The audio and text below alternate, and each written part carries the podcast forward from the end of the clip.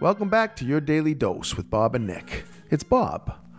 Once again, today's podcast starts with a completely goofy question and ends with a truly brilliant concept. It turns out my buddy Nick is the Rapunzel of podcasts, spinning my silly straw into pure gold. We hope you enjoy it. Munsters or Addams Family?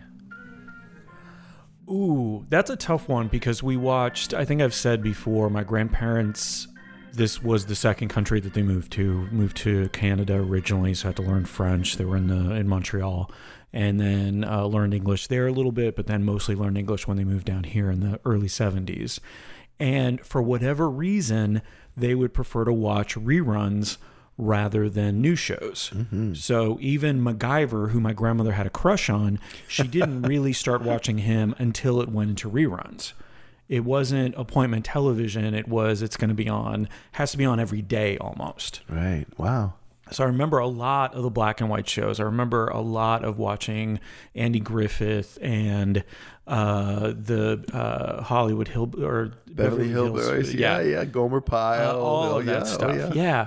But we didn't watch a lot of either one of those. So my Ah. Addams family bent uh, or inclination is mostly due to the revisiting and uh, what they did with the movies. Mm-hmm. With all of those incredible actors and how funny it was, and all of those things, and Raul Julia, Right. oh Genius. my gosh, like I, who doesn't want to be that guy? and he did he did the perfect uh, um, Mr. Addams. Yeah. Was it Charles Addams? No, Was it no, no uh, Stan Gomez. Gomez. Gomez. Gomez Addams. Okay, because Wow, I was he, way off. He did it the way the way Charles Addams, the person who drew the cartoon, Yes. Yeah. intended. It kind of a, a dark, uh, creepy something. It was more campy in the seventies.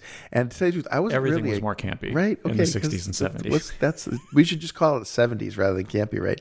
Um, it, it was amazing, beautiful for me as a kid, but I never really watched that much of either one of them. But I was always more of a Munsters person because I always thought that the Addams family was pretentious. Yeah. There were, I felt like there were a bunch of inside jokes going on that I wasn't getting. The Munsters, it was just goofy comedy.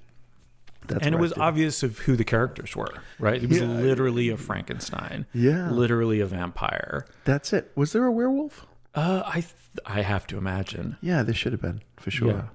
Because who wants to watch it if there isn't? I think we have to go back and look at all of the things that were in that. This is actually uh, something I wanted to talk about because, you know, in, in newspapers, you have the corrections, right? Like Yeah. the next day or the next week, they'll come out with something, and all, they always try to minimize it. Yeah, course, yeah. It seems they like don't a, want to a- an afterthought. call it out.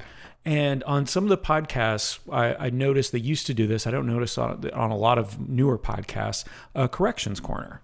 And, you know, you're listening to a podcast and they say something that is hopelessly wrong, like calling him Stan Adams Oh, right. instead of Gomez Addams. And if we were just to keep going with that, or if we talked about something and we were going to look it up later, where is the opportunity to do a corrections corner in life? So forget this for a second. Oh. Like, where can you admit or where can you talk to somebody about that? And should you? Like, thinking maybe about the new year and something that you might want to uh, work towards. Is there room for a corrections corner in your life? I love this idea. I think that's a very cool concept because, yeah, there is. But as long as you're not holding on to the mistakes, so to speak, So right? that's the thing. You don't want to admit that you're wrong. No, you like, do. That's the net. Well, the natural inclination, Right, I right, think, is to never say I was wrong, I messed up. What But you know, of course, it's. Stan Adams. and, and, and well, guess what? The exactly. I'll go back and change Wikipedia. That's it. And you can do that. That's this is the thing. Where it's why are we so hung up on being wrong? I'm like, I'm wrong all the time. It's a survivable thing. And and but the corrections corner says there's a place for it. There's an expectation that those corrections will be shared. Why? Because we want to make progress. We want to move forward with good information, not bad. And sometimes we spit out bad information when we should be spitting out good information. In one podcast in the past, I attributed uh, something to a friend named Kyle Shields. Yeah. Uh, it was actually Kyle Johnson. Uh, who was the friend who I intended to. And I realized that after it was all produced and it was out there, and I was listening to it, and I'm like, well, I don't know if either one of them listened to it. So we'll just let So that only if you're forced Exactly. will you do a correction. I, you know, I like the concept of a corrections corner. I, I think it shows a sense of humility that you would even have one. Yeah. You know what I mean? It's like that. It reminds me like the, a boo boo bunny. You remember boo boo bunnies? You ever have a boo boo No. bunny? Okay, boo boo bunny is this concept of having this little cottony, gauzy something that's in the shape of a bunny. And when a kid hurts themselves, you pull out the boo boo bunny, and the boo boo bunny makes everything feel all right. okay. I had a friend whose mom had used a boo boo bunny on her, would put medicine on the boo boo bunny to touch her wounds. Uh, and she said, But here's what the boo boo bunny really meant to me it really meant I could go jump off the seesaws and not worry because the boo boo bunny's going to take care of anything that happens. I can go climb on the jungle gyms and not worry about falling because the boo boo bunny will take care of me. And it was like this empowering something. And so to It's have a a security blanket. of sorts, right? Yeah. But a security blanket in advance of what you're doing, Yeah. right? So you're not you're going to use that security blanket after you've had the adventure. And in this instance, the corrections corner is saying you can go out and live freely, knowing that you're going to screw up, and you'll have the opportunity to correct it afterwards.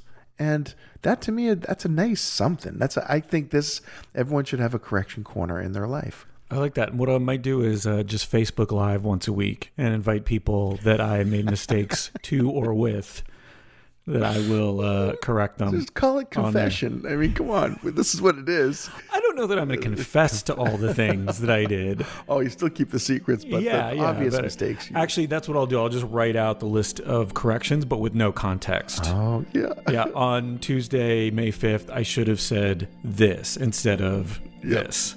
But that's it. That's okay. Guess what? I like that. That's good. That works. Hello, it's me, Nick. Thanks for listening. Your Corrections Corner doesn't need to be on social media.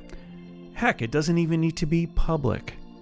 Do your homework, figure out what the right answer is, and remember that it's okay to admit you were wrong. Just don't admit to being Stan Adams. And have a great day.